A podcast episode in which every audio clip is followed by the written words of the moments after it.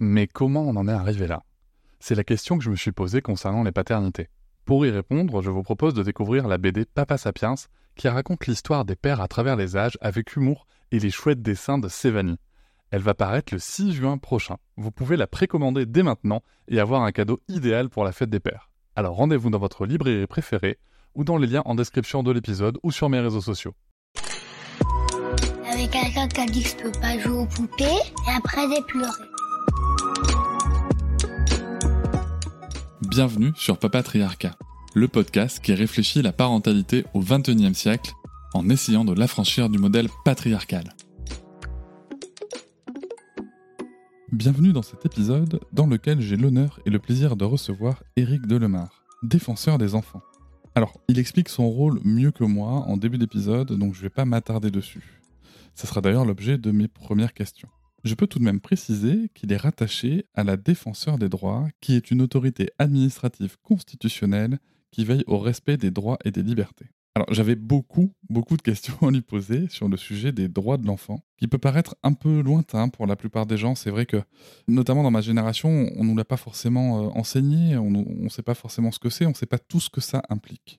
Donc nous allons commencer par définir son rôle d'abord, puis nous allons faire un point sur l'état des droits de l'enfant dans notre pays. Nous parlerons bien sûr du dernier rapport sur la vie privée de l'enfant, le lien sera en descriptif de l'épisode. Ensuite, j'ai quelques autres questions que j'aimerais lui poser. Est-ce que, finalement, toutes ces histoires de violences éducatives ordinaires, vous savez, les fameuses V O, c'est pas juste un truc de bobo bourgeois blanc qui aurait que ça à faire à se poser des questions? Ou bien, est-ce que c'est un vrai sujet? Est-ce que c'est le terreau de violences considérées comme plus graves, voire de violences dans la société? Que penser de la promotion dans les médias, notamment sur le service public, de l'isolement des enfants dans leur chambre à visée punitive? Ce que moi j'appelle l'enfermement des enfants. Un point important sera la définition de l'intérêt supérieur de l'enfant. Parce que c'est, c'est pas si simple en fait. C'est une notion qui est en mouvement permanent, ce qui la rend parfois difficile à appréhender, même souvent on peut pas se le cacher.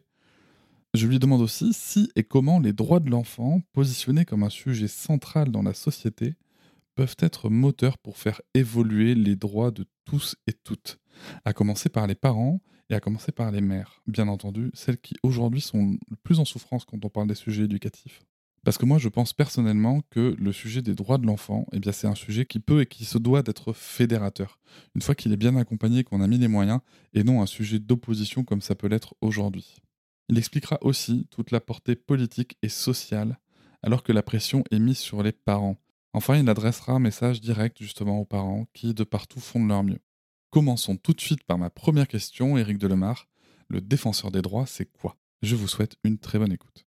Eh bien, le défenseur des droits est une autorité administrative constitutionnelle qui défend les droits, qui veille au respect des droits et de nos libertés, et qui donc euh, autorise, bien entendu, la défenseur des droits à euh, rappeler aux institutions euh, administratives, aux, aux fonctions publiques, à toutes les associations euh, qui ont une mission de service public, eh bien, euh, le droit. D'accord. Le droit, c'est-à-dire euh, la, la loi ou, ou, eh bien, ou le, est-ce qu'il y a des choses qui ne sont pas couvertes encore par la loi française, mais que le défenseur des droits alors, défend ? Alors, le, le, le défenseur des droits intervient dans cinq domaines de compétences. D'accord. Le premier, qui est, le, je dirais... Euh, La, la, qui euh, était ancestrale, c'est euh, la, la médiation de la, des services publics, hein, le, le, le, en, dans la réforme constitutionnelle de deux mille huit et, et la loi organique en deux mille onze qui a vraiment institué euh, le défenseur des droits, et eh bien ça a été la fusion de, de cinq grandes compétences. Alors à l'époque, le, le, le médiateur de la République, et qui reste aujourd'hui la grande majorité de nos saisines, puisque c'est quatre-vingts pour cent des cent vingt-six mille instructions que les services du défenseur des droits. Donc c'est toute la difficulté de nos concitoyens vis-à-vis des relations avec les services public pour obtenir euh, leur retraite, euh, le R S A. Et derrière ça, c'est vraiment important parce que, en tant que défenseur des enfants, eh bien, dans ces, dans ces situations-là, il y a des familles. Et dans les familles, il y a des enfants. Et quand les parents sont empêchés, par exemple le droit des étrangers, euh, vous avez une difficulté parce que la, la préfecture ne vous répond pas, n'instruit pas vos dossiers de reconduite de votre carte de séjour, de, eh bien il y a des enfants derrière qui peuvent en subir les, les conséquences. Mais c'est aussi la, la, la, la fusion avec euh, la haute autorité de lutte contre les discriminations. Mmh. Euh, c'est quelque chose que, que, que nos concitoyens connaissent moins. C'est aussi euh, le défenseur des droits euh, veille au respect des règles de déontologie des forces de sécurité, là, ce qu'on appelle la violence légitime, c'est-à-dire les forces de police, services de gendarmerie et les services privés de, de, de sécurité. Depuis quelques années, et, et, et incarné par une de mes collègues qui est arrivée euh, l'année dernière, eh bien, nous sommes aussi là pour protéger et orienter les lanceurs d'alerte. Ah, ça, c'est, ouais, c'est, c'est vraiment très important. Et puis, bien entendu, le défenseur que je suis et, et qui veille au respect des droits de l'enfant, conformément aux engagements de la France et notamment la Convention internationale des droits de l'enfant. On va y revenir juste après. Juste, je vais dire ce que moi j'ai compris. Si je comprends bien, le rôle du défenseur des droits, c'est de s'assurer que les droits du, des citoyens et des citoyennes soient respectés face à l'administration, c'est ça ? C'est ça, c'est D'accord. ça. Nous ne sommes pas ce qu'on appelle des services de première intention. Nous ne remplaçons pas, en matière d'enfance, nous ne remplaçons pas l'école, la protection de l'enfance et bien entendu, nous ne remettons pas en cause les, les décisions judiciaires, mais nous pouvons faire des observations en justice, ce qu'on appelle en, en amicus curiae, en ami de la Cour, où nous ne prenons pas position, mais nous rappelons un petit peu, euh, je dirais, le droit et euh, la neutralité du droit et l'intérêt supérieur de l'enfant. Ça va en, d'une, d'une observation euh, en référé liberté pour un, pour un jeune mineur qui serait mis en centre de rétention administrative jusqu'à la Cour européenne des droits de l'homme. Et la Défenseure des droits l'a fait euh, l'année dernière dans le cadre euh, des difficultés de rapatriement euh, euh, des enfants, des ah, théâtres euh, de, de guerre et notamment la Syrie. Et alors vous, vous êtes défenseur des enfants. C'est ça. C'est de tous les enfants. Voilà. Alors oui, c'est important. De tous les enfants qui vivent en France. Okay. Ah, qui vivent en France. Qu'ils pas soient, forcément qu'ils alors, soient français. Qu'ils soient français ah. ou étrangers. D'accord. Et de tous les enfants français qui vivent à l'étranger. Ok. Ah, oui. oui, oui. Oui, ma, ma mission en tant que défenseur des enfants, c'est bien entendu de défendre les droits des enfants chaque fois que nous avons connaissance avec la défenseur des droits des atteintes aux droits fondamentaux. Et depuis euh, que nous sommes arrivés, c'est-à-dire depuis trois ans, hein, on va atteindre très, très rapidement les trois ans, eh bien c'est plus de, c'est plus de dix mille instructions concernant des atteintes aux droits euh, des enfants. Et puis mon autre travail avec la défenseur, c'est de promouvoir, c'est-à-dire de, dé, de défendre les droits. de défendre les enfants et de défendre les droits en les faisant connaître, parce que euh, les enfants ignorent bien souvent leurs droits.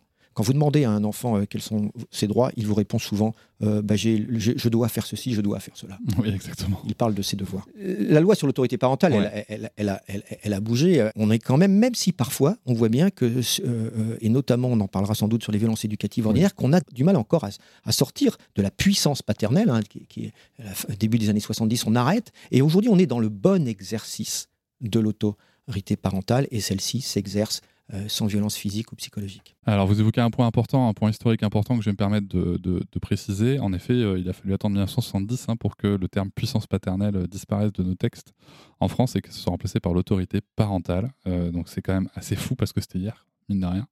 Euh, vous, vous, du coup, sur quel texte euh, vous appuyez pour pouvoir agir de, pour les droits de l'enfant ?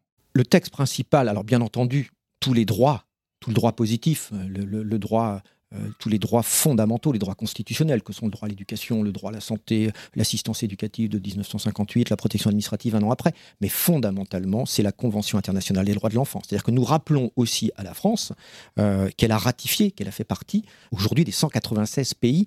Et plus qu'en avoir fait partie, elle a été, je dirais, précurseur. Puisque, rappelons-nous, en dix-neuf cent quatre-vingt-dix, François Mitterrand, président de la République, dit « Parce que la France a cette histoire et cette culture » en matière des droits de l'homme, eh bien, elle se doit, en toute humilité, d'être exemplaire en matière des droits de l'enfant. Ce ne sera pas facile parce que petit être humain ne veut pas dire petit droit, mais la France doit être motrice dans cette, dans cette ratification.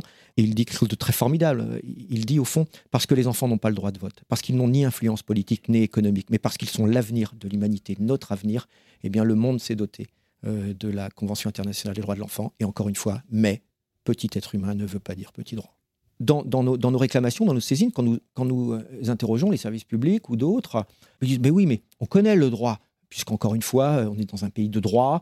Avant dix-neuf cent quatre-vingt-neuf, il y avait des droits. » Mais on oublie deux choses fondamentales. Et quand je résume euh, la, la Convention internationale des droits de l'enfant, et notamment quand je l'explique aux enfants, je parle de deux articles fondamentaux, qui sont l'article trois, l'intérêt supérieur de l'enfant, et l'article douze, le droit d'exprimer librement sur, ses opinions sur tous les sujets qui, qui concernent les enfants, et d'être entendu dans toutes les procédures euh, euh, lorsqu'on est en, en, en âge de discernement, mais on pourra y revenir aussi. L'intérêt supérieur de l'enfant, c'est, c'est, c'est fondamental, parce que l'intérêt supérieur de, de l'enfant, si vous voulez, et d'ailleurs qui a été... C'est ça aussi, c'est que les, les institutions parfois ignorent que la C I D E est la valeur supra, et que donc ratifier la C I D E, c'est s'engager à l'intégrer dans le droit positif et dans le droit interne. C'est pour ça que le, la Cour de Cassation, le Conseil d'État, régulièrement ont rappelé l'intérêt supérieur de l'enfant. c'est-à-dire l'intérêt supérieur de l'enfant, au moment où, où encore une fois, François Mitterrand le signe, euh, ratifie, c'est parce que les enfants sont plus vulnérables que les adultes, parce qu'on doit les protéger. Alors que souvent, quand on protège, on fait ce geste-là. On protège et on émancipe, on ouvre, on conduit vers. Parce que de tous les êtres qui peuplent la planète, les enfants sont ceux qui ont la plus grande capacité d'éveil, d'émerveillement, d'apprentissage, d'ouverture au monde. Les, les neuroscientifiques le, le disent très bien. Alors qu'on, les synapses, les connexions du cerveau de l'enfant sont euh, maintes et maintes fois euh, démultipliées par rapport au meilleur ordinateur du monde. Mais d'un point de vue du droit, l'intérêt supérieur de l'enfant, c'est l'indissociabilité et l'interdépendance des droits. C'est-à-dire que si droit à la protection doit être protégé contre toutes les formes de violence, on, on y reviendra. Droit à l'éducation, droit à la santé. C'est clairement, vous avez des bonnes notes à l'école, mais vous êtes en danger à la maison. Ben, votre intérêt supérieur et, et l'enfant compense, surcompense peut-être l'école à ce moment-là, mais à un moment donné, euh, l'enfant, enfin, l'enfant ne va pas bien. Donc, l'interdépendance des droits, c'est quelque chose de, de fondamental. Et ça, c'est quelque chose que, que, que, que le défenseur des droits, euh, nous disons régulièrement, euh, c'est que le cloisonnement de nos, de nos institutions publiques, euh, nos institutions, font que l'enfant est saucissonné. De telle heure à telle heure, il est élève. De telle heure à telle heure, il est malade, il est patient. De telle heure à telle heure, il est enfant en danger. De telle heure à telle heure, il est enfant en situation de handicap, voire parfois enfant euh, agressif. Et, et, et, et on oublie d'abord qu'il a un statut de l'enfant et qu'il n'est pas au sens figé, mais qu'il est en, en permanence en, en construction, parce que l'enfant dépend éminemment des interactions sociales pour grandir.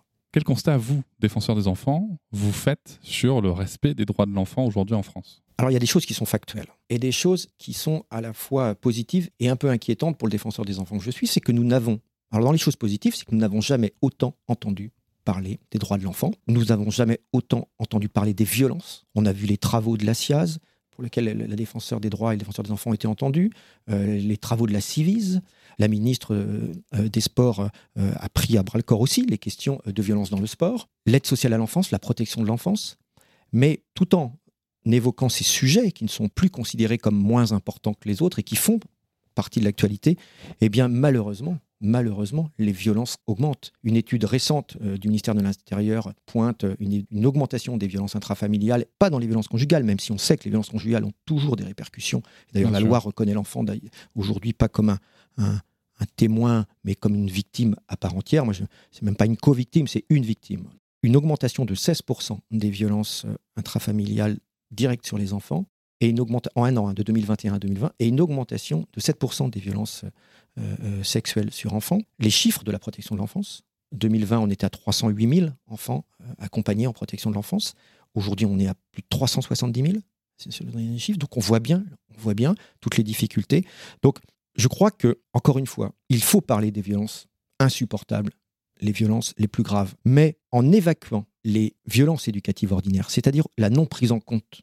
Ce que je disais tout à l'heure, petit être humain ne veut pas dire petit droit, c'est-à-dire reconnaître qu'au fond, l'enfant devient détenteur de l'ensemble des droits de l'homme dès sa naissance. Et ce n'est pas parce qu'on n'est pas citoyen, parce qu'on n'a pas dix-huit ans et qu'on n'a pas le droit de vote, qu'on n'a pas des, les, les droits fondamentaux. Et toutes ces violences éducatives ordinaires sur lesquelles on reviendra font le lit, le terreau de violences. Je ne dis pas que tous les parents et tous les adultes qui euh, euh, vont... Euh, on a peut tous être, euh, avoir des, des, des, des postures à un moment donné qu'on va regretter parce qu'on est sous l'emprise de la colère. Même s'il suffit, il faut décomposer comment cette colère arrive, comment le passage aux mots n'est plus possible et on passe à l'acte. Euh, mais la répétition des violences éducatives ordinaires fait le lit et elle déculpabilise les adultes de toucher et de marquer le corps des enfants. Quand vous dites, euh, j'ai une question qui me vient, euh, est-ce que, est-ce que le sujet euh, par rapport aux chiffres qui augmentent, est-ce que c'est, est-ce qu'il y a aussi peut-être une part de on tolère moins la violence dans les foyers, donc on les, on les signale plus peut-être ou... Alors, il est clair que ce que vous dites là est, est clairement dit par des sociologues, des chercheurs, hein, qui disent qu'effectivement, en passant de la puissance paternelle, on ne se posait pas la question, à du bon exercice de l'autorité parentale, des, on voit apparaître des nouveaux termes, la bienveillance. Mais derrière ça, qu'est-ce que ça veut dire ? Ça veut dire qu'au fond, par la loi, on incite les parents, et c'est ce qui peut parfois mettre en difficulté dans un monde de pression sociale, de pression économique, de pression au travail, d'expliquer, de prendre le temps de. C'est plus oui, non, j'ai parlé, voilà, c'était un peu l'armée, quoi. Quand le général parle, le, le capitaine exécute. Eh bien, quand les parents parlent, eh, boum, bien sûr que ça n'a rien à voir avec l'absence de, de respect de ses parents ou d'obéir, mais aujourd'hui, on a besoin d'expliquer. Et expliquer, ça prend du temps. Quel mot je choisis ? Quel temps je dispose ? Enfin, quand on, regarde les, dix, les, les prochaines dizaines d'années, on dit « oh là, j'ai le temps ». Mais quand on regarde les dix dernières, c'est passé tellement vite. Notre enfance est passé tellement vite, ce temps de l'insouciance. Et c'est ça qui fait que l'insouciance permet de grandir, c'est parce qu'elle elle, on a, elle a été épargnée des violences éducatives ordinaires. Et donc d'une autorité parentale, d'une autorité d'adulte en général d'ailleurs, dans tous les endroits de l'enfant, bienveillante. bienveillante. Et donc ça, c'est ça qui fait qu'on est dans une période de l'histoire, on est dans un sas où effectivement les progrès humains ne vont pas aussi vite que les progrès technologiques. Alors, dans votre dernier rapport, puisque je le dis, je, je, je l'aurais dit en introduction, mais je le rappelle, euh, une de vos missions, une de vos obligations, par ailleurs, c'est de produire euh, un rapport chaque année. Et euh, le dernier rapport, c'est sur la vie privée de l'enfant. Il y, y a de nombreuses situations qui sont évoquées. Qu'en est-il de leur exposition sur les réseaux sociaux et est-ce que l'apparition de son enfant sur ce dernier, ce que je peux moi-même faire, contrevient aux droits de l'enfant ? Alors oui, avec la Défenseure, nous, nous, nous, vous avez rappelé l'obligation qui pour nous n'est pas une charge, hein, qui est un réel oui, engagement et un réel plaisir euh, de, de, de, de, de rédiger. Et en plus, nous le rédigeons avec une équipe formidable aux, aux Défenseurs des Droits. Euh, l'année dernière, c'est mille cent enfants qui ont participé à ce, à ce rapport. C'est soixante-dix auditions, des experts. Et moi, ce que j'appelle des experts, ça peut être des grands professeurs euh, de, en droit, en psychologie, en, euh, mais c'est aussi des experts du quotidien, ce que moi j'appelle des cliniciens, des professeurs, des éducateurs, des infirmiers, des animateurs, des parents. Et effectivement, nous disons qu'avec Claire Hédon, dans ce rapport, qu'au fond, l'émergence et l'omniprésence du numérique est venue complètement et oui. déséquilibrer, déstabiliser ce qui était de la sphère privée et de la sphère publique. Les enfants trimballent avec eux leur vie privée en permanence puisqu'ils ont leur smartphone avec eux. C'est-à-dire que certains en ont encore, mais c'est globalement fini l'époque du journal intime qui était dans la table de nuit, caché entre le sommier et le matelas. Et si jamais quelqu'un, même en prétextant d'avoir voulu ranger quelque chose, l'ouvrait, c'était insupportable. Et aujourd'hui, on n'a pas sensibilisé les enfants suffisamment expliqué. D'ailleurs, c'est une de nos recommandations avec la Défenseure qui est vraiment euh, cette sensibilisation euh, aux enfants et que, et que le, le, l'éducation numérique soit inscrite euh, dans, dans le Code de l'éducation nationale. Mais on n'a pas suffisamment sensibilisé les enfants. Au, au, au fond, attention les enfants, vous allez éminemment parler d'intime dans une technologie qui par définition est publique. Les copains d'aujourd'hui ne sont pas forcément les copains de demain. Et donc, on assiste à quoi concrètement ? Eh bien, toutes les violences éducatives ordinaires qui avaient lieu, par exemple, je pense, à l'école, notamment dans ce que certains enfants vont dire euh, des toilettes, des co- voilà. Zone de non-droit, euh, l'hygiène pas sécurisée, nous-mêmes pas sécurisés. Et bien aujourd'hui, en plus, quand les portes sont ajourées, vous savez, à cinquante centimètres du sol, bien en plus, on peut filmer maintenant. En plus, on peut filmer. Et euh, cette question de la tyrannie de l'image, cette question de, de « likez-moi, dites-moi que j'existe », pour les enfants les plus fragiles, elle est éminemment dangereuse. Et donc, que nous ont dit des enfants ? Des enfants de sept huit ans nous ont dit « Mais monsieur le défenseur des enfants, est-ce que vous pourriez dire à nos parents d'arrêter de nous mettre sur les réseaux ? Moi, cet été, j'étais en maillot de bain sur la plage et ma photo, elle était sur les réseaux. » Comprenez la différence générationnelle et la révolution numérique. Ce n'est plus l'album photo qu'on regarde ensemble dans l'intimité et dans, et dans euh, la sécurité de l'intimité avec ses parents, ses grands-parents, ses oncles, ses fêtes de famille le dimanche à la maison. Là, c'est sur les réseaux sociaux. Et comment on peut... Alors ça se fait sans consentement de l'enfant, sans information, avec un naturel tellement déconcertant. Avec, quand on regarde aujourd'hui les, les risques, et pour les plus petits, on devrait s'abstenir, c'est d'une évidence. Et c'est pas facile pour les jeunes parents, c'est pas facile pour les enfants, puisque des émissions à la télé vont prôner même, des stars vont mettre le quotidien de leur enfant. Le quotidien, le pyjama, le déjeuner, le coucher, et cetera. On voit bien qu'on répond à une angoisse des adultes d'être devant la scène, mais les enfants sont des victimes collatérales de cela. Et donc, c'est, c'est vraiment important. Et donc, il ne nous a pas échappé qu'il y a des navettes parlementaires en ce moment et que les députés, justement, sont en train, ont, ont, ont voté quelque chose autour de la majorité numérique euh, pour, et, et attire l'attention euh, des parents euh, sur, euh, sur la protection de l'image. Comme je disais tout à l'heure que le corps des enfants n'appartient pas à ses parents, protéger ses enfants, ce n'est pas être possesseur de son corps, eh bien, les parents doivent donner leur autorisation à l'école, au centre social, au, au centre aéré, de filmer une autorisation euh, du droit à l'image, mais ça ne veut pas dire qu'eux-mêmes ne doivent pas respecter ce qui reprocherait aux institutions de pas... Voilà. Donc faut, c'est vrai, alors, bien entendu, la grande majorité des parents aujourd'hui en ont bien conscience, en ont bien conscience, ils voient bien les réseaux. Et d'ailleurs, les enfants appellent même à cette protection. Donc ça, c'est quelque chose... Et ça, vous voyez, c'est un exemple très concret du fait que petit être humain ne veut pas dire petit droit, que au fond, euh, les enfants ne sont pas considérés comme des alter ego, un autre soi, un autre que soi, Parce que si on le faisait, ça, euh, entre adultes, vous imaginez, de prendre la photo de quelqu'un euh, en maillot de bain comme ça et, et qu'on, et qu'on ne, ne, sans son consentement, euh, ce, enfin, ce serait... Euh, ce serait insupportable. Très bien. Je vais, je vais m'attarder dans un cas très concret. Donc, euh, moi-même qui partage des, des, des, des images de ma fille euh, quand on va, quand on joue ensemble ou quoi, sur les réseaux sociaux, je ne respecte pas ses droits. La réalité est beaucoup plus nuancée. Je vais vous demander euh, quel âge a votre enfant et si, euh, vous, si elle est en âge, si vous avez eu une discussion avec elle.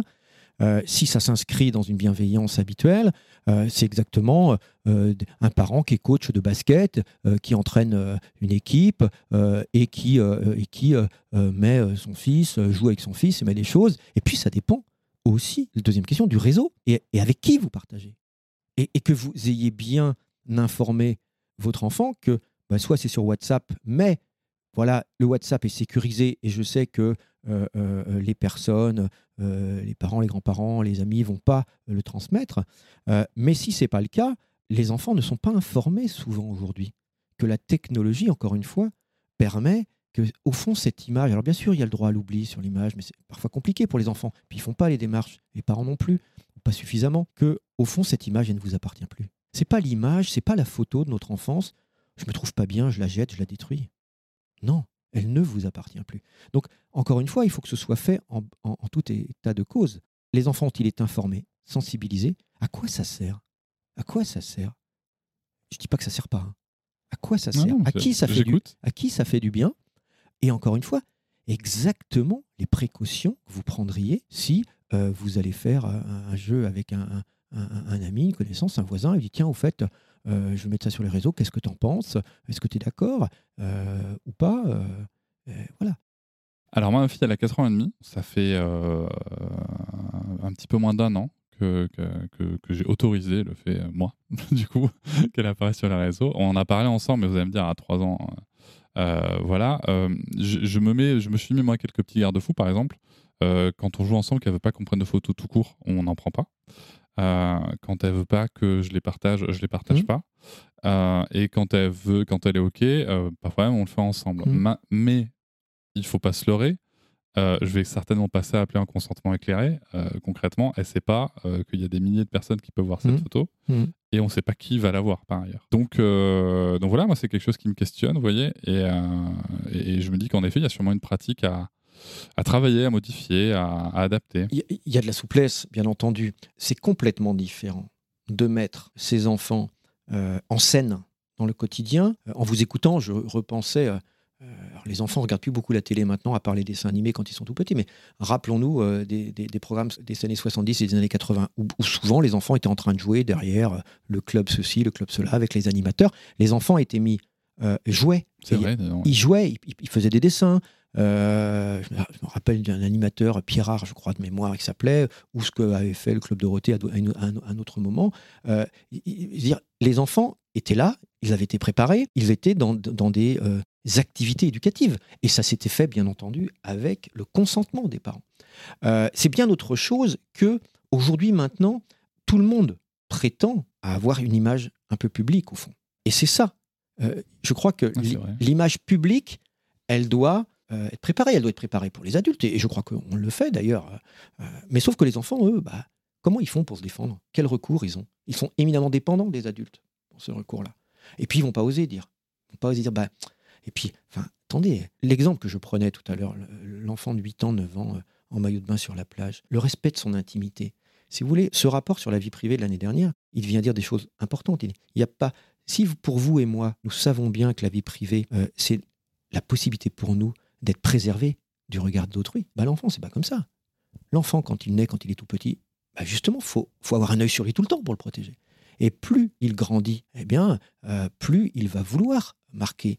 À un moment donné, il va éteindre lui-même la lumière dans sa chambre et il va fermer la porte. Donc, il n'y a pas de droit à la vie privée sans respect de l'intimité, sans le respect de sa pudeur, de son corps. C'est-à-dire, moi, je ne veux pas être... Euh, mis en scène en sortant de la salle de bain, en sortant de ma chambre ou de la pla- oui, plage. Sûr, oui. Et puis, il n'y a pas de, de respect de la vie privée sans, sans, sans, sans le droit à l'imaginaire. C'est-à-dire qu'une fois que, que votre fille va, va, va être plus grande, hein, elle va, ça va, elle va, elle va pas le dire comme ça, mais à un moment donné, il va y avoir cette discussion avec vous. Je grandis, je deviens préadolescente, je deviens adolescente. Vous allez devoir vous mettre d'accord avec elle sur qui elle reçoit dans sa chambre, à quelle heure et pourquoi faire. Et une fois que vous serez mis d'accord là-dessus, tout ce, une fois que vous aurez fermé la porte, tout ce qui est derrière, c'est sa vie privée. Ça lui appartient. Oui, bien sûr, oui.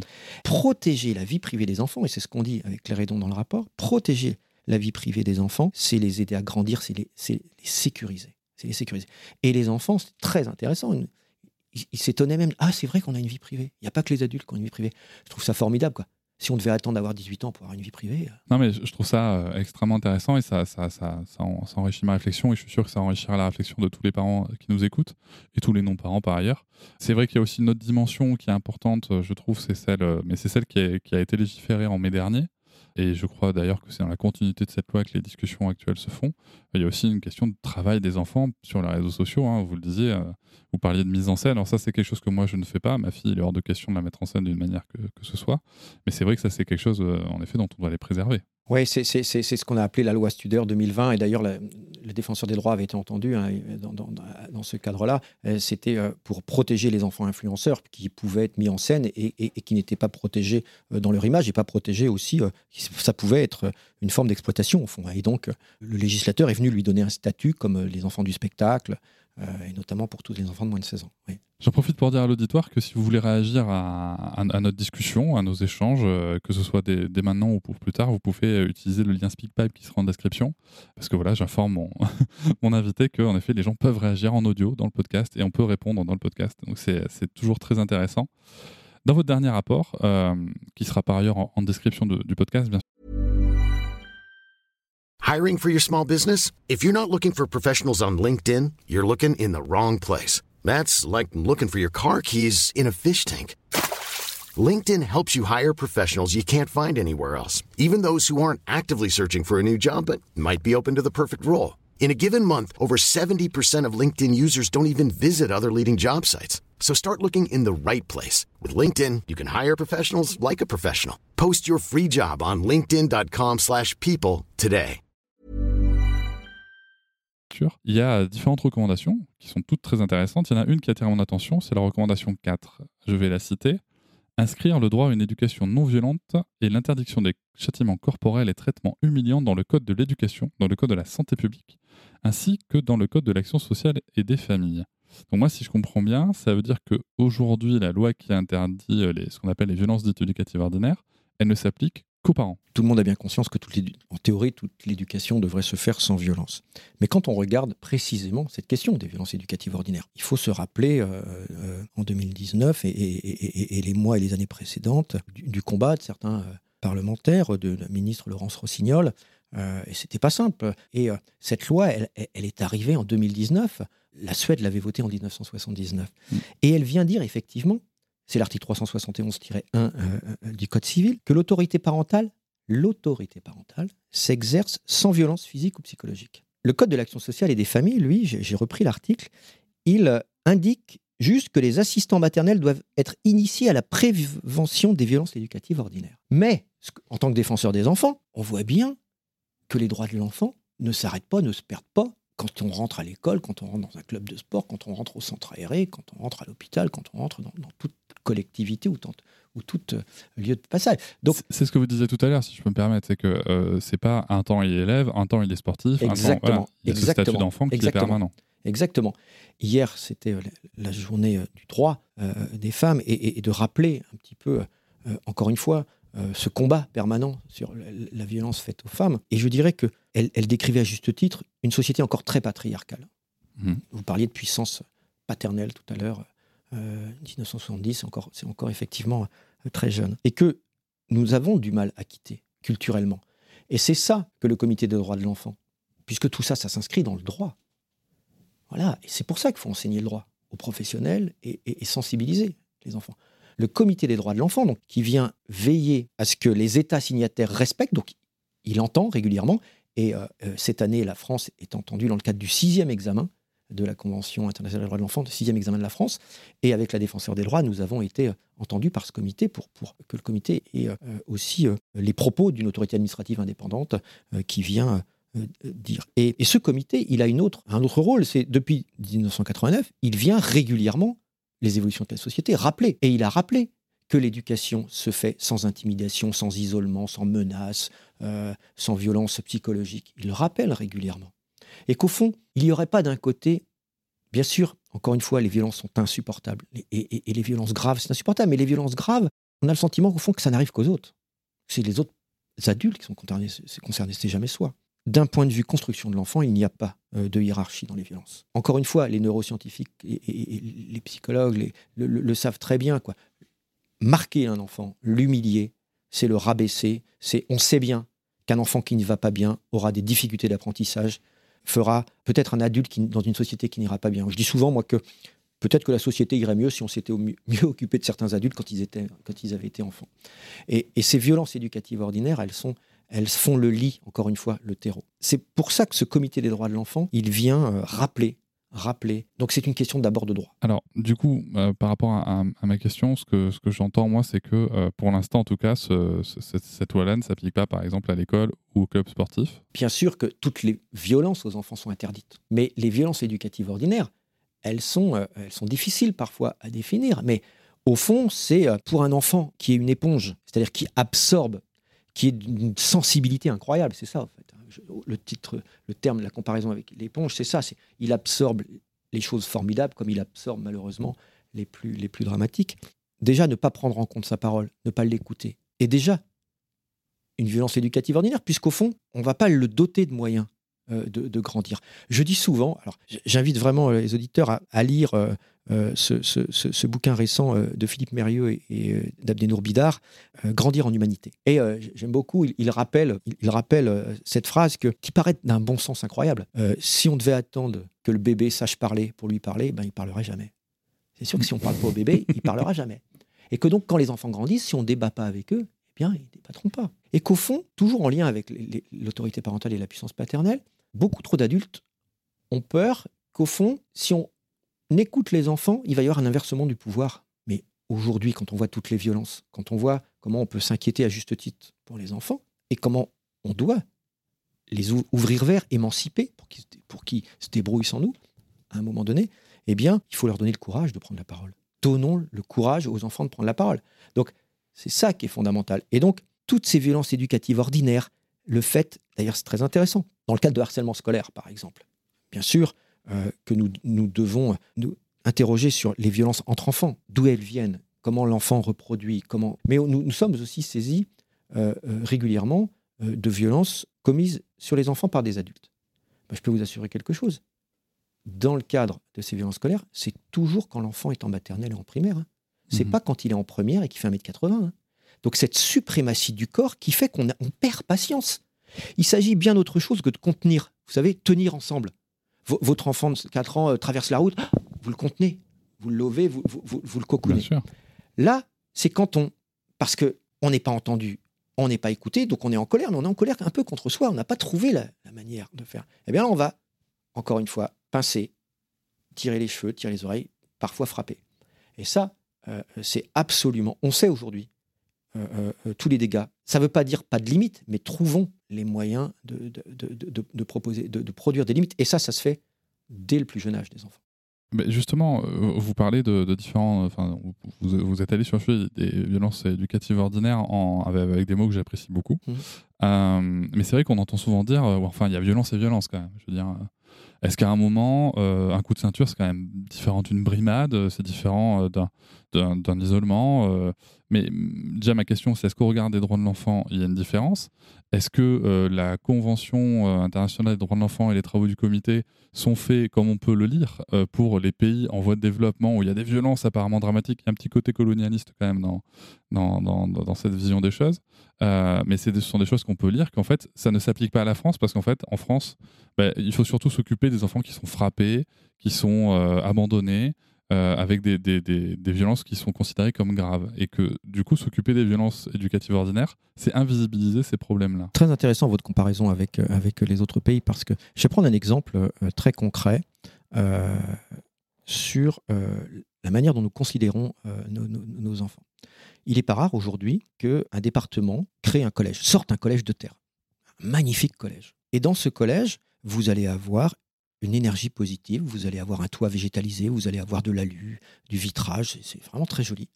du bois, et vous allez, avoir, vous allez dans la salle informatique, vous allez avoir le dernier cri en matière de fibres. Et puis vous allez dans les toilettes, et c'est les mêmes toilettes qu'à votre époque, qu'à la mienne.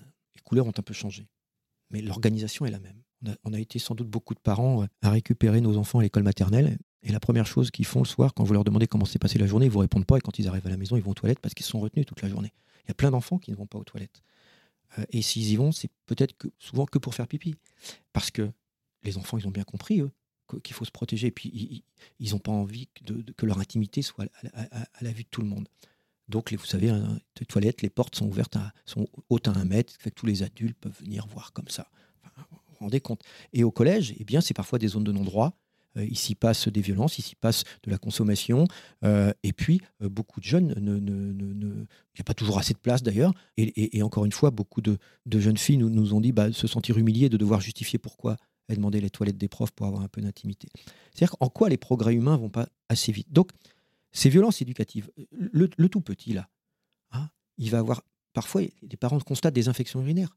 D'autres vont dire, mais en fait, l'instit me dit que mon enfant, il apprend pas bien. Ben oui, mais il se retient toute la journée, il a des problèmes de concentration. Comment ces toutes petites violences éducatives... Alors, quand je dis ça, je ne dis pas que c'est la faute, bien entendu, des, des, des adultes individuellement. C'est, la f... ah, c'est une faute collective, hein, c'est une société. Notre, voilà, c'est un écosystème que nous bien n'arrivons sûr, oui. pas à penser en matière de progrès. Alors, ça bouge, ça bouge. Ça bouge du côté de l'éducation nationale, du côté des... Alors, il y a aussi le cloisonnement, hein, le, le, le cloisonnement entre les collectivités territoriales, les, les, les, l'État sur ces questions de, de, de, d'école. Ça m'amènerait à d'autres réflexions, notamment sur les questions de handicap, où, où, où les enfants ont, ont des A E S H qui dépendent à telle heure de, la, de l'éducation nationale. Et, et on ne pense pas le parcours, on ne pense pas la rupture, parce que c'est une entrée par celui qui finance. Donc, toutes ces violences institutionnelles, au fond. Je ne culpabilise pas du tout les, les, les parents à cet endroit-là. Donc, ces violences-là, le, le Comité des droits de l'enfant nous rappelle l'article dix-neuf de la Convention internationale des droits de l'enfant, de lutter contre toutes les formes de violence. On a bien compris que l'éducation, ce n'est pas le dressage. Alors, par contre, on est un peu en peine. Comment on met des limites à nos enfants ? Comment on met des limites ? Ben, on met des limites à nos enfants, déjà quand ils sont tout petits, en, en les sécurisant. Il y a des spécialistes qui parleraient beaucoup mieux que moi de la théorie de l'attachement, hein, de, de, de, de sécuriser, de sécuriser le, le périmètre. Si je peux me permettre, parce que c'est un sujet que j'ai un petit peu travaillé, ce qu'on peut retenir et ce qu'on doit retenir, c'est qu'il y a un vrai gap qui se fait, c'est qu'avant on pensait que... Ce qu'on, pourquoi est-ce qu'on veut que les enfants obéissent un petit peu ? C'est généralement pour que nous on soit un petit peu soulagés, euh, et donc on est en recherche de leur autonomie, et on a pensé que l'autonomie venait de l'obéissance, sauf qu'en fait aujourd'hui, on le sait, l'autonomie vient de l'attachement. C'est-à-dire que plus on les aura sécurisés, comme vous le dites, plus derrière ils vont partir en autonomie, en fait plus ça va être facile pour nous. C'est, c'est, c'est évident. Pourquoi euh, la puissance parentale, oui, non ? C'est parce qu'on considérait l'enfant, hein, infant, c'est ce, ce, celui qui ne sait pas, celui qui n'a pas, pas d'âme. Éduquer, c'était redresser ce qui est tordu. Hein. Je mets bien l'image euh, un petit peu euh, japonisante du jeune arbuste. Euh, si vous ne lui mettez pas de tuteur, euh, il ne va pas pousser droit. Et, et, et euh, euh, à quinze ans, il, il, il, vous le cassez si vous le redressez. Et par contre, le tuteur, il fait ça. Il, il, il s'éloigne au fur et à mesure que, que, que, que l'arbre prend sa, sa, voilà, son épanouissement. Cette image, elle, elle, elle, elle me plaît parce qu'il ne s'agit pas de dresser, il s'agit d'éduquer, de respecter l'enfant et encore une fois de lui reconnaître ses droits fondamentaux.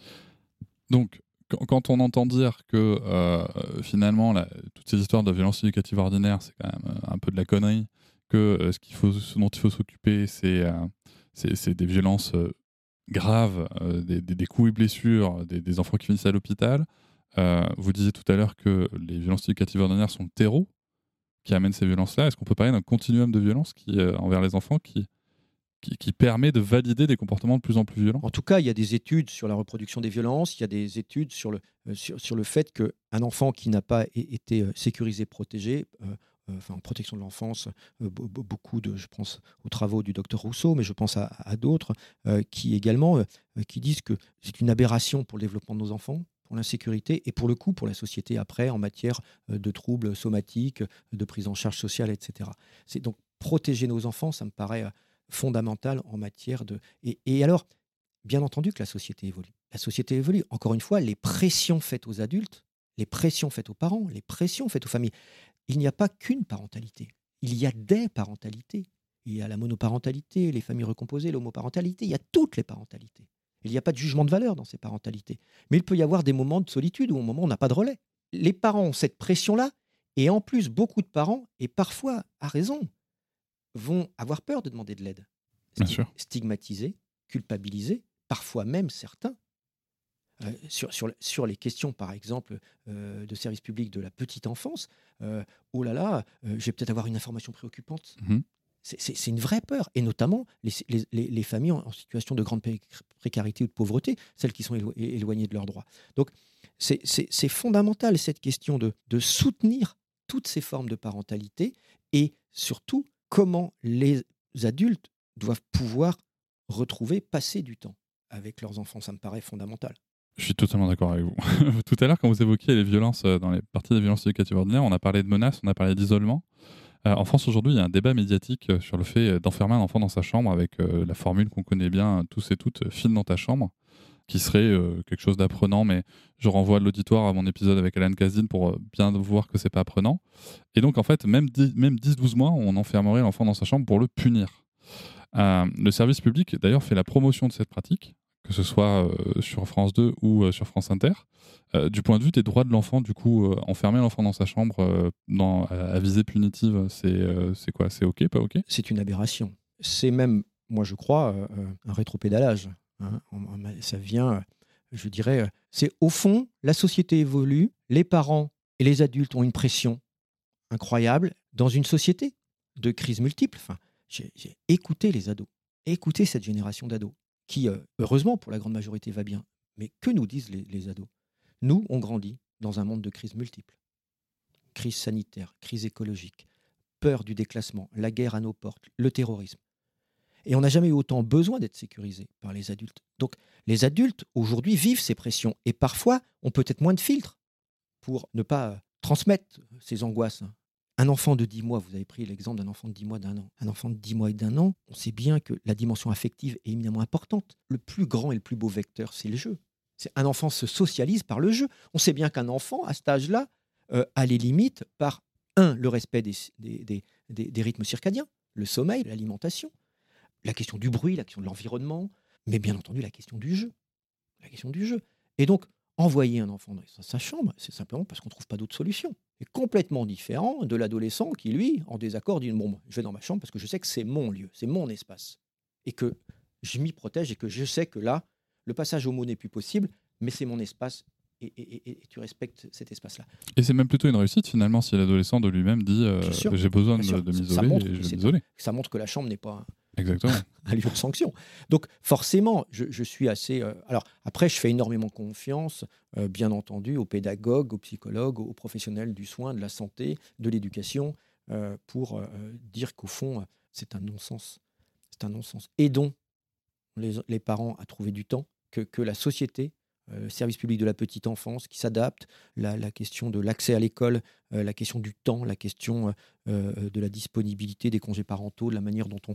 dont on euh, toutes les questions que la défenseure rappelle énormément sur les discriminations, notamment des, des mamans, euh, quand elles reviennent au travail, qui perdent leur, leur place, leur statut, parfois une baisse de salaire, et cetera. Enfin, c'est reconnaissons la parentalité, sécurisons la parentalité et, et octroyons du temps aux, aux adultes. Les adultes ont le droit d'être fatigués, ont le droit d'être en colère en rentrant de fin de journée, mais un enfant aussi.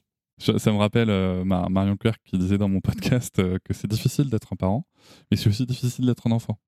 Et que c'est pas en s'opposant comme ça qu'on va, qu'on va réussir. Et euh, je vous remercie de souligner aussi le fait que bah, y a des questions politiques et sociales, hein, en effet, qui sont en jeu. Hein. Vous parliez des congés euh, paternité et maternité parentaux. C'est en effet pour moi un des premiers leviers. Pourquoi est-ce que j'ai précisé euh, punitif? Parce que vous parliez tout à l'heure de l'intérêt supérieur de l'enfant. Je voudrais juste euh, proposer peut-être une... Parce que c'est une, c'est une notion qui est mouvante. C'est ça qui est compliqué, peut-être, dans son appréhension. C'est que, euh, par exemple, imaginons qu'enfermer un enfant dans sa chambre parce que je suis seul, je suis le seul parent, j'ai pas de contact, j'ai pas de relais, et je pète un câble, et je deviens dangereux pour mon enfant. Si là, je le mets dans sa chambre, c'est potentiellement une mise en sécurité. Vous voyez ? Et ça, je pense que, enfin, vous, avez, vous allez me dire si on se trompe ou pas, hein, mais je pense que c'est important que les parents comprennent cette nuance, c'est que là, on n'est pas dans un exercice du pouvoir de l'adulte sur l'enfant, c'est au contraire. Je sens que le danger, c'est moi, et je protège mon enfant. Est-ce que ça, c'est une vision qui vous paraît cohérente ? j'ai, j'ai, j'ai, Avant d'être défenseur des enfants, j'ai... j'ai... J'ai été directeur d'un établissement de protection de l'enfance chez les services et j'ai été au siècle dernier. Alors, ça remonte, mais j'ai été, j'ai été éducateur. On sait bien que le vivre ensemble peut être compliqué. On sait bien qu'à un moment donné, on peut avoir... On dit, bon, on est, l'espace contraint géographique nous met une pression. Parce que là, on n'est pas d'accord. Mais ce n'est pas parce qu'on n'est pas d'accord, un, qu'on ne s'apprécie pas, ou en tant que parent et enfant, qu'on ne s'aime pas, mais que le temps, le temps des uns n'est pas le temps des autres à ce moment-là. Et que donc, Il y a, alors bien entendu, ça dépend de l'âge des enfants, mais certains vont trouver des, des échappatoires. Il faut des échappatoires. Sinon, il ne faut pas acculer. Jamais acculer. Il ne faut jamais, jamais forcer. Donc, il faut, ça peut être aller jouer dans le jardin, quand, ça peut aller sur le balcon, ça peut aller sortir, ça peut, ça peut être complètement la curiosité éducative. Bon, viens, on va faire autre chose. Viens, on va faire autre chose. Alors, bien sûr, certains parents peuvent avoir l'impression que ah, il ne m'obéit pas et je le récompense. Mais enfin, là, on parle de petits. On parle de petits dont la principale sécurité et l'affection. C'est-à-dire limiter, là encore une fois, les psychologues en parleront mieux que moi, mais l'angoisse de séparation. Tu ne fais pas partie de, de, de, de moi, nous sommes deux entités, nous sommes deux personnes, et ça peut être inquiétant. Oh, je vis tout seul, je vis, voilà. Mais c'est ça qui doit se passer pour que tu sois autonome quand tu seras grand, mais je vais te sécuriser, je vais respecter tes droits fondamentaux, ton, ta, ta santé, euh, ton éducation, euh, je vais lutter contre toutes les violences. Mais effectivement, je peux faire une erreur. Bien sûr, on fait tous des erreurs. Mais je vais t'expliquer. Dire, ben voilà, ben ouais, là, j'étais en colère. J'étais en colère, tu m'as mis en colère. Sans doute que j'étais fatigué aussi. Euh, euh, mais tu sais, ensemble, on va faire en sorte que la prochaine fois, ça ne se passe pas comme ça. Il faut qu'on trouve, quoi. Il faut qu'on trouve, quoi.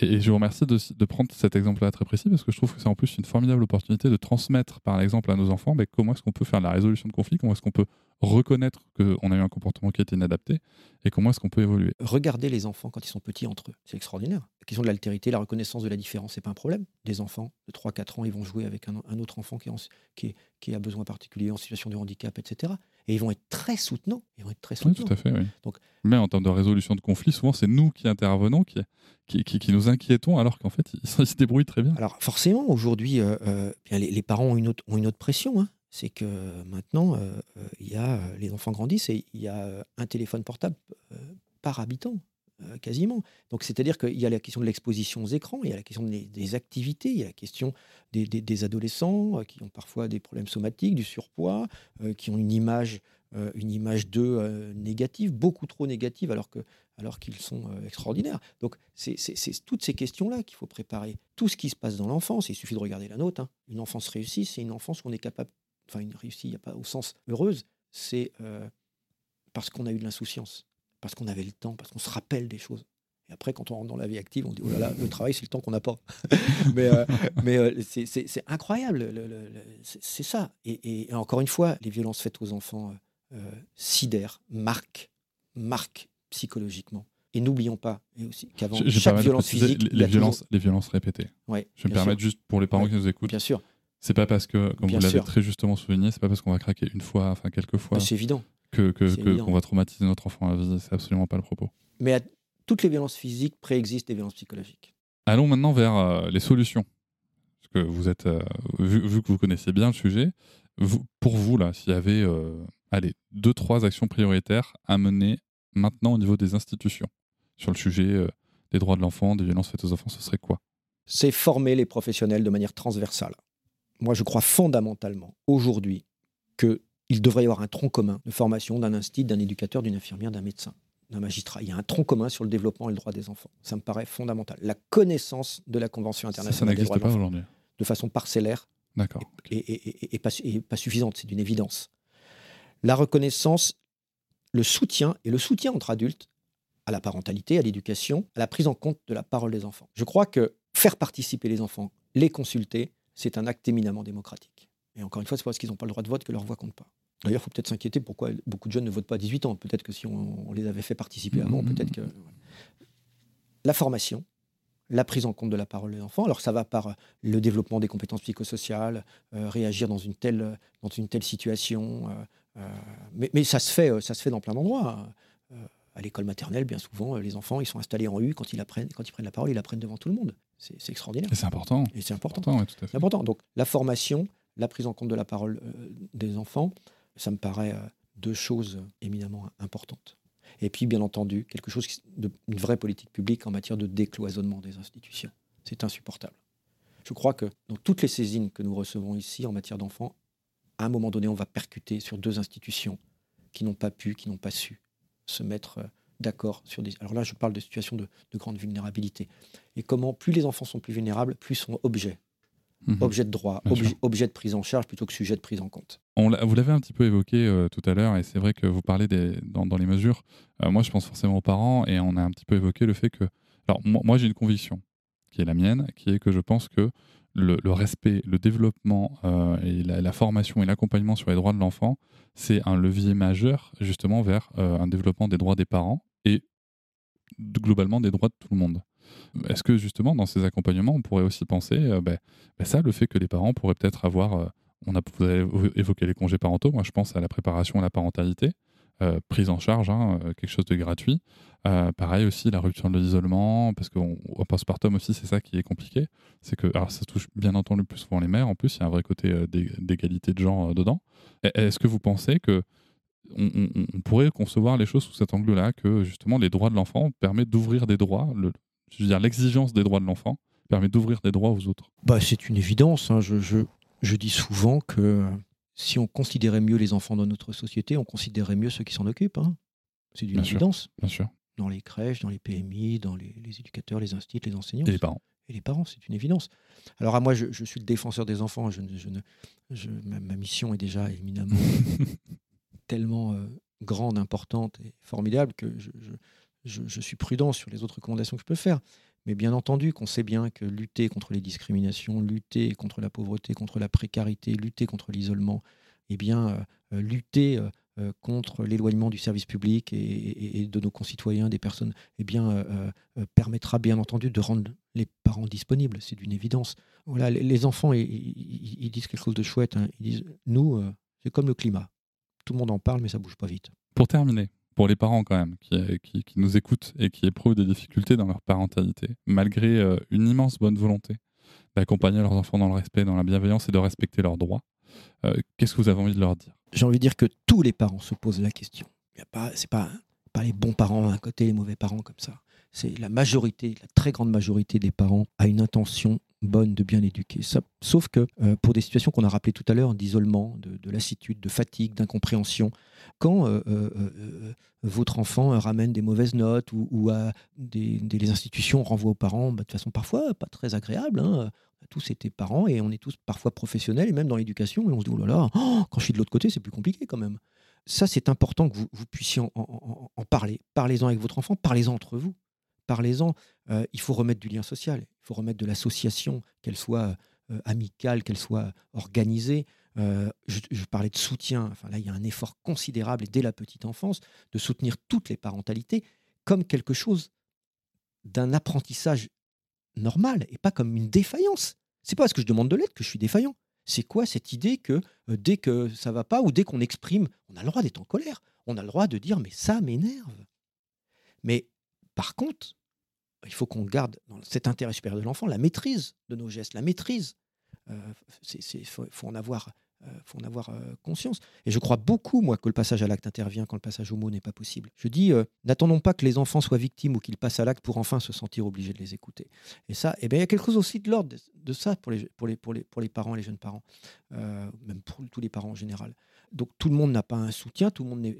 il y a des familles qui sont seules, il y a des familles qui ont des situations professionnelles très angoissantes, euh, des inquiétudes. Et il faut pouvoir... Euh, euh, on sait que tout ça aura des répercussions sur, sur les violences potentielles euh, ou, ou, ou les maladresses intrafamiliales. Prenez le temps de faire les choses avec vos enfants si, si, et, et que la société, euh, que la puissance publique euh, soutienne. C'est, encore une fois, service public de la petite enfance, que les services publics soient, soient en proximité. Quand l'école est, est, est éloignée, quand les services de santé sont éloignés, quand la P M I est, est éloignée, euh, quand vous devez, quand vous êtes angoissé parce que votre enfant euh, souffre, est malade et que vous n'avez pas de médecin euh, pour des déserts médicaux, euh, bien, c'est toujours les plus fragiles qui au bout de la chaîne, et c'est toujours les enfants au fond, toujours les enfants. Merci beaucoup, monsieur Merci le défenseur des enfants. Merci.